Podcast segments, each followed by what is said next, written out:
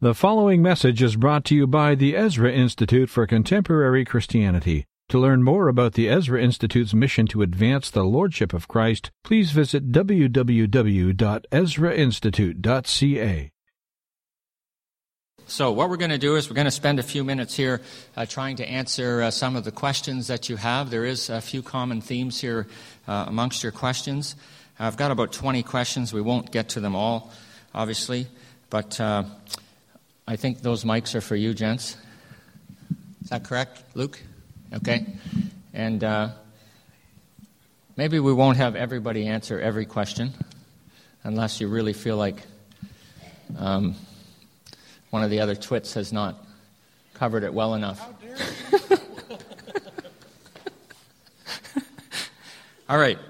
Uh, question number one, uh, which I think we'll uh, try and address is uh, this As the West rejects biblical law, justice, and morality in favor of a secular ethos, is there a real possibility that the end result, possibly decades hence, could be an eventual takeover by a culturally confident, secure, ascendant, and growing group in the form of Islamic Sharia law? So, as the West turns away from biblical law, what is the likelihood of Islamic culture invading? The the simple answer is yes. I think you're wanting more of an answer than that, however. Um, I think that there are things that uh, North America uniquely contribute to Christian culture because of our history, but the Word of God does not guarantee that uh, we will be the ones to spread that culture throughout the world in the future, particularly if we apostatize, if we, can, I should say, continue to apostatize and go away from the Lord. Um, I don't think that's going to happen, but uh, when you look at the Bible and how, if even his chosen people, ancient Israel, were taken into captivity, I think it's certainly a possibility. Um, Islam, I would say, however, Islam doesn't have many um, intellectual resources course, the U.S. doesn't seem to have any today either. Um, so um, I'm inclined, again, I'm inclined to think that's not going to happen, but I can't say that it would never happen. It could possibly happen. Islam is very real, as you see right now with ISIS. And it does have an eschatology, and it does have a very positive eschatology, and it does have a means of spreading its gospel, which is not the declaration of the good news, of our good news um, but the good news of the rightness of Islam. But these guys maybe can give a better answer. I, I just add, I agree with that. I Just add to that that um, uh, in some respects, uh, the the encroachment and the development of Islam in the West is an expression of what uh, Andrew was talking about, which is the cultural retreat and uh, impotence of Christian culture today. Is that it doesn't just leave a vacuum and uh, Sharia law, which is the nature of Islam, is a kind of bastardized version of, of Christian law, and it rushes in to attempt to fill the gap so that there's the problem of now even of um, American, Canadian, British, Danish, and right across Europe, uh, homeborn radicals flying to the Middle East to take part in jihad and then in Denmark's case, being welcomed back and uh, with, without any form of sanctions uh, whatsoever. So there is a uh, part of the reason for the growth and development of Islam is the retreat of the, the Christian faith. But the problem that Islam has, along with the lack of intellectual resources, is its inherently uh, self destructive tendencies. It's so riven with um, division and murderous intent that uh, it cannot seem to. Uh, uh, I mean, ISIS is killing Muslims all over the Middle East. And uh, this will increasingly expose, I think, the, uh, the nature of uh, Islam. And, and, and that's why cultural stagnation has always been the reality for Islamic culture, where it hasn't been able to absorb Christian peoples.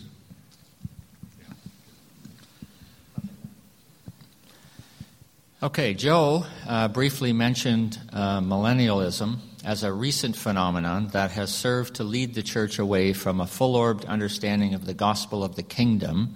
Can you just elaborate on that, Joe? Okay. Um, just very quickly, uh, uh, I, I talked about both liberalism and then um, millennialism in the, in the, uh, uh the sense of the modern uh, renewal, but essentially contemporary renewal of the idea in the 19th century uh, of a literal thousand year reign of Christ from uh, a theocratic center in Israel, in Jerusalem, um, that would be um, imminent. And uh, this was especially popularized. Of course, we understand that premillennialism has had a, a, history throughout the life of the church, although it was rejected by the Reformation. But uh, the uh, essentially, essentially the growth of dispensational theology, which was a mid 19th century phenomenon, came out of the Plymouth Brethren in England, and then uh, was exported to North America. And there were various millennialist movements here in Canada the Campbellites, the Millerites, um, and the dispensationalists, and they held their camps um, throughout Ontario, especially in the Niagara region. And there were seasons where farmers weren't even bothering to plant crops um, because the end of the world was predicted several times uh, during the 19th uh, century. And uh, what that t- tended to do, one of the problems with this rise of millennialism in the form primarily of dispensationalism, was that it tended toward cultural inactivity. If the, if the world is going to hell in a handbasket, as um, Andrew was pointing out, and it's just destined to continue to go down, then the hope that uh, dispensationalism offered in, in the form of an interpretation of history was that our only hope or our best hope was escape from the world, escape from creation via a secret rapture, uh, not the restoration and reclamation of all things in terms of the gospel.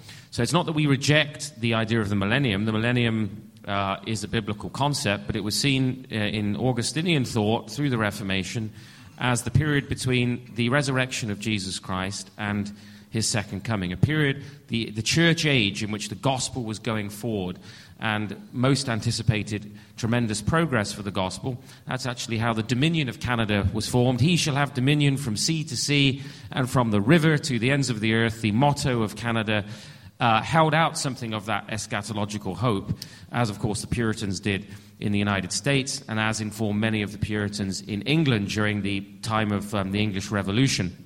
So the issue is, is that if the, the primary problem is if we see ourselves and history as simply going down under the conquest of Satan, the late great planet Church, uh, planet Earth, uh, and all of that kind of stuff, and the left behind uh, with Tim LaHaye and so on. Um, if that is the destiny of history, then what that tends to do overall, not always, but overall in people's minds, is to say that, that our hope is to escape from all of this not to engage in the application of our faith to every area of life. It would be unfair to say that that was true across the board in every individual case, but the overall tendency of that approach to things has moved in that direction. I just add quickly that Christian culture necessitates a sense of historical continuity and not great catastrophes happening all the time. The idea that God is at work slowly, patiently, patiently because we're sinners, in history working out his plan. That's not especially compatible with catastrophic eschatologies.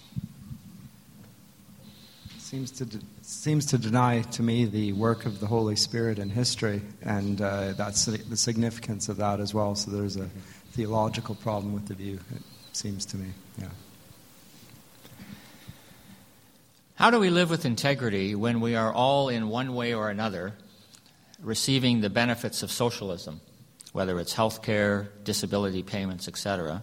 How do we extricate ourselves from a system that is so pervasive now? Well, we are to a degree living under a curse, and we can't just sort of escape uh, from that culture. And uh, we have to work to reverse it. Remember, we are not revolutionaries, we're reformers. Some people, they know these truths, and they say, well, I'm just going to opt out. I'm just going to go to the, what's way up north, the Arctic, way, way, way, way, way up there. And I'm going to, are you ready? Get off the grid. and no one's going to find me, and I'm going to be a good Christian. But actually, God has called us to be faithful in difficult circumstances. And I must admit, at times, yeah, you're going to have to have, in the U.S., it's a Social Security card. You have like a national ID card here or something like that. Yeah, okay. Yeah, sometimes you're going to have to participate in that. That is not of itself a sin if you're not supporting it and trying to enhance it. But you do have to work within the system in which God has placed you. God has placed us at this time historically, not at another time. God has placed you, almost all of you here, in Canada, not some other place. So that entails at times living within an unjust system and participating in it, as Daniel did, as a matter of fact, and as the three young Hebrew lads did. So just consider that. That's not to support the evils of the system, but we do have to live in it while trying to change it. It seems to me on this front that uh, that's entirely correct what Andrew just said. At the same time, we're called upon to be distinctive, to be the salt and light of the world, and we're not going to be doing that by being in an ocean of fresh water and a few droplets of salt. So we do need to uh, set up at least parallel institutions that are distinctively Christian, and those are pretty clear from the history of the church. If we are in uh, we can dispute whether we're in a pagan era. Uh, C.S. Lewis does. He thinks that it's impossible for a divorced man to go back to being uh, a virgin, uh, for instance. So a culture can't go back to being uh, the way it once was. There's now an anti Christian spirit to our age. Uh, but there are similarities and things we can learn from history on, on, this front, and that the early church did set up its own uh, health agencies, its own welfare agencies, its own courts of uh, arbitration, its own schools. Those are obvious areas where the church ought to be operative in our day. And uh, that has a twofold benefit. One, it actually, uh, and it, I'm assuming that these places have integrity in their operations, and that's a necessity to think through, and we're trying to help you do that. Uh, if they do that, then they will produce Christians and distinctively Christian entities which will themselves testify to the goodness of the gospel to those who aren't in them. Uh, and at the same time, it will also allow, it will equip the people that come through them to be able to be the salt and light that we want them to be. You can't be salt and light when you're five years old in a public school, I'm sorry. Uh, particularly if you're, as Andrew said, uh, in, living in this sort of spiritual retreat uh, in your you know, interiorizing the faith and not even willing to speak out in the workplace yourself for fear of repercussions, well, how do you expect your five year old to do so? It's, it's absurd. So, setting up a, a, an institution alongside the public school, for instance, uh, will first of all draw more people out of that system, and it will allow you to. It, parents will then want to defund the public system, which I think will reduce the size of the state, and that's part of its power. So now, now that, as I said, that's a reformation tactic, not a revolution tactic. That doesn't mean that it's going to be received well. I think as, this, as Christians do this, there will be a backlash against that, and all sorts of slanderous accusations will come forward. But, it, it, but there's integrity in the position, there's integrity in the action, and that's what matters. And we'll leave the outcome to God on that front. Yeah. And one of the most radical things we can do in response to the pervasive socialism is to tithe. Jesus said, Give to Caesar what belongs to Caesar, but give to God what belongs to God. And the church used to fund all of these things through the tithe. Now, if we don't tithe, which is God's tax, I mean, He owns all things, and He requires a small portion to be returned to Him for the extension of His kingdom work. That's how these things are funded. If we don't tithe, and the evidence is in North America that you collect up all the tithes of North American Christians, they amount to about 2%, uh, then how can we expect to have Christian hospitals, Christian schools, Christian universities? They all were Christian. Then they were captured. They were stolen from us, basically, by stealth. In order to restore those things, uh, it is the patient, long term uh, faithfulness of Christians. And as you give to God what belongs to God, it's amazing Caesar starts to get smaller. Right now, he seems really, really big. If you give to God what belongs to God, Caesar becomes smaller. Actually, there's a few questions here about uh, the tithe, the tithe in the Old Testament, as well as uh, somebody has written here. You said the tithe at one time took care of the social needs of the populace. Is it the case that the church abandoned this responsibility and therefore forced the hand of the state to take over social needs? How did that did the cart come before the Yeah, that's a that's a good question. Actually, Or both would that are have already, would that have already uh, been in the state's plan? Well, I think there's a growing state on the one hand and an irresponsible church on the other. And it's what we call mutually reinforcing. Excuse me. So I think the, the flip side of that is that we ourselves have to start employing the tithe and using it for all of these charitable, charitable purposes. And as a result of that and other factors, I think the state, as one of you said, will get, get smaller and smaller and smaller. But the answer there, I don't think is an either or, but a both and. Okay. Both a growing state and an irresponsible church. Okay. Yeah, the, the welfare state was envisioned, and Scott maybe had to speak to this, uh, by um, uh, 19th century utopian thinkers. Many of the things that uh, we now take for granted were envisioned by utopian humanists dreaming about a golden era for the 20th century. It didn't quite turn out to be that way, uh, did it? Um, but it was a mutually reinforcing situation where the impact of what you've heard about today, the Enlightenment on the church, the church was retreating from its res- social responsibility. And as I said in my uh, opening lecture, social financing has to be provided. The question is, how is it to be provided? Now, of course, the more the family collapses, which is the primary social institution that preserves people from poverty, from criminality, academic failure, and all of those things, the more we work against the family, the more the state has to step in as the surrogate father uh, to uh, uh, parent the culture, the more the bigger the state becomes. And then, as soon as you start to draw the state in, or try and draw the state in and rein debt in, people are furious. And like angry teenagers, they uh, rampage through the street. And so, uh, this, is the, th- this is the difficulty. Now, um, as Andrew said, it was a both and situation. Now, the only way to recover it, he who pays the piper calls the tune, is for Christians to fund these things in the name of Christ. I often give this illustration very quickly. When we do missions as traditionally conceived, um, and we send out missionaries to different parts of the world, what do they do when they get there traditionally? Well, you know, the, the pictures that you see when the missionary comes back and shows a video or shows their, if they're very old, shows their slideshow uh, to the church about what they've been doing. They build schools, they build hospitals, and they establish churches. And what do we do? None of the above, basically. I mean, we stick a gym on our existing church so that we don't have to use the gym down the road, you know, or we just build ourselves a bigger barn.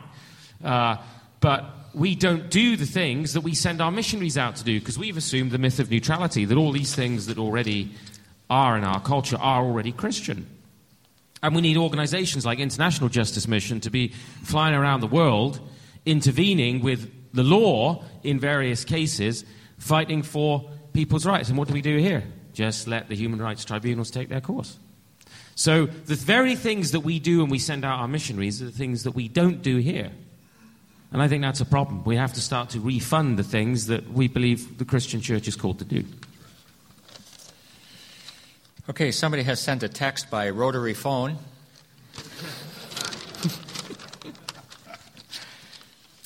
and uh, the question is coming from somebody who uh, doesn't want to be, um, he's saying, I, I reject pietistic retreat, but also political activism. So he's saying, Jesus said, My kingdom is not of this world, which I believe is both an encouragement and a warning. I believe our mission is to make disciples and teach them to be salt, light, yeast, etc., and thereby influence the culture relationally, not politically. When the church is the church, we have a profound and paradoxical influence. When we seek political power, we are weak, i.e., it's like pushing on a rope. We need to renounce fleshly means to godly means. So I chatted with the fellow a little bit, and I think the concern is, and, and maybe what other people are wondering is, uh, how does one balance this uh, between the need for uh, personal transformation by the gospel and then this view of sort of top down political influence? When Jesus said, My kingdom is not of this world, he means its source is not in this world, but it's from God. Actually, that question and idea is understandable because when people hear the term politics today, They only can hear it in modern terms, which is essentially capture all of the power at the top, particularly at the national level, and sort of impose a Christian agenda.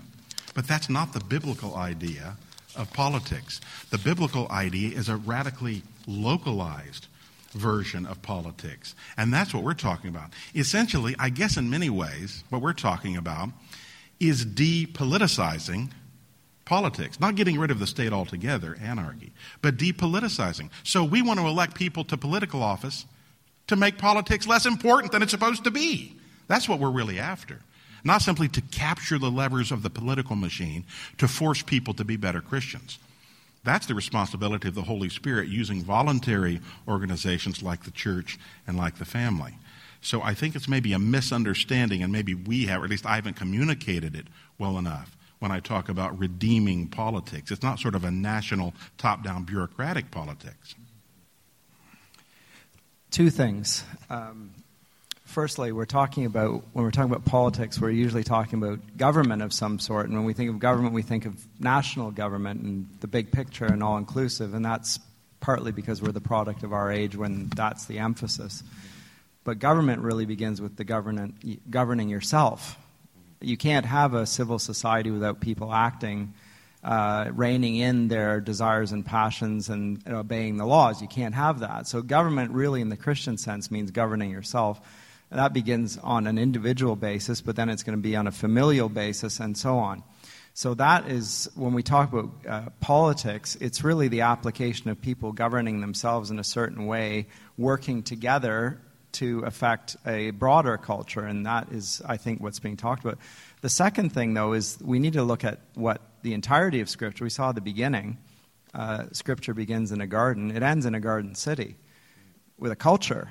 Uh, and there are, there's still a garden within the city. So the two, to some extent, fit together. But there are also two cities in Scripture, and those are in the book of Revelation. There's the uh, Babylon the Great, and then there's the heavenly Jerusalem. Those are the two cities that are there throughout human history.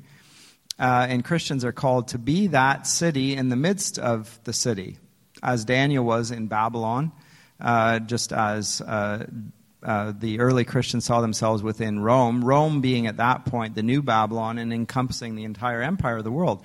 So I do think Paul, and in our day, we live in democracies for the time being, and we're required, I think, or obligated to act in accordance with it, not because we're not revolutionaries, but reformers, and it, we're called to act politically, not to seize power, but to transform uh, government through our self government. We're not asking people to do things that we think we ought not to be subject to ourselves. So it's not, there's no cultural vendetta, that's not the application of group identity politics. Christians are going to be in charge. We're not talking about a caste system of Christians on top and then non Christians below. It's the same standard for all because there's one law and we're all under it.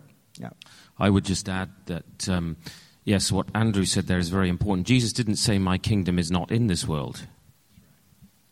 He says it's not of the world or from the world. It's source of authority and power. That's why Pilate said to him, So you are a king then? And Jesus says, You say I'm a king. For this purpose I came into the world to reveal the truth. Pilate asked the, asked the question about what is truth. So don't forget, the gospel is the gospel of the kingdom. That's what we're announcing. And it, there's no such thing as a kingdom without a king or an authority or a regency or power. Now, the issue that I think we need to be careful about here is that there is nothing evil about power itself you need power to get out of bed, right? You, you, you, need, you need power to go to work. Uh, we all need power of one sort or another. Now, the question is what's the source of our power? And what is the source of authority? And uh, for the Christian, power is service. That's why, actually, in the West, we call our politicians ministers. The prime minister, the ministry of corrections because it was supposed to be service under God. The diaconal role of the state, as outlined in Romans 13, is to be God's servant. So, power, when uh, grasped for um, godless means, is of course dangerous. But power put into service of God is service, which is what stewardship uh, and culture making is all about. I think the problem is that narrative of power and oppression has been so uh, we've so uh, soaked it in in our culture that you know the, you've got the, the, the, powers and it's all about oppression and power and control and domination that we've lost the christian understanding of power as service that's why jesus could as the son of god take the towel and wash his disciples feet and say and do this for one another for whoever wants to be great among you must be the least so our public that's why we call it public service now humanism doesn't see it that way the humanistic state, the statism of our era, does believe in power for its own sake, not power for service, power to exercise power, control, social science, social control. That's the purpose of modern politics. Christianity is not about social control, it's about service to God. Now, it's a false dualism to say that as Christians, then, Christians shouldn't really be about um, being in politics. The, the state is only the differentiated public serving the public good, serving those it represents. So Christians should be interested in serving their communities, serving the public good, not for their own power to exercise lawless power, but to serve God. That's the nature of the Christian state. And I think that's where we have to make a critical distinction in our time. Is that that's what the elite humanists and pagans of our era want. They want power and control to ordain and predestine their own future. That's not what the Christian wants. The Christian wants to serve God in terms of his word and serve our neighbor. And this is all very practical too. And what happens if a politician, what do you call your, your national assembly, a national like, so parliament, a, parliamentar- a parliamentarian. So what happens if he or she becomes a Christian? He's going to come to Joe and say, "Well, I'm a Christian. How should a Christian act now?" So he's not going to think, "Well, hmm, Christians shouldn't like be involved in politics." He's going to try to give a distinctively Christian answer to this person, a very practical answer. So that's trying, not trying to take over politics. These things actually happen. There are Christians, believe me, there really are, that are involved in state, and national, and political office. They have to ask themselves, how should I distinctively act as a Christian? So these are very real, practical questions. And we have to be the ones, by God's grace, that help to provide them. We, meaning not us up here, but the Church of Jesus Christ.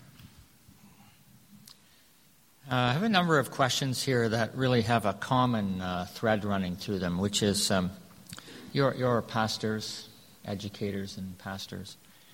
And uh, when we uh, are operating by sight, well, the thing just looks hopeless. Uh, what, what is the way forward then? Like, what is a pastor uh, to do? Uh, how am I to talk to my friends so that I could begin the process of? It just looks insurmountable at times. I'll tell you, I answer that by three simple words that I tell people all the time. It's so simple, it's so powerful. It is this God blesses obedience. It looked insurmountable for Abraham. What, I'm going to like about 100 years old and I'm going to have a, like not just a kid, but my descendants are going to like be as great as the stars in the heaven. Yeah, right. His wife even laughed at God over that issue. We have to, and this happens, this idea happens again and again in the Word. God blesses obedience. Tell people, I mean, that's the test of faith. It's not a test of faith when everything looks great in a society, when Christianity is predominant. That's not necessarily a special test of faith. The test of faith is faithfulness in times like ours. God blesses obedience. I didn't want to uh, laugh out loud because I don't mean to ridicule the question, but I, I once uh, walked in the darkness. I came to faith in the first year of my PhD. That was hopelessness. Uh, and I wonder sometimes for people who've grown up in the church and who are seeing uh, the darkness that's spread around them, if they really recognize what the darkness is.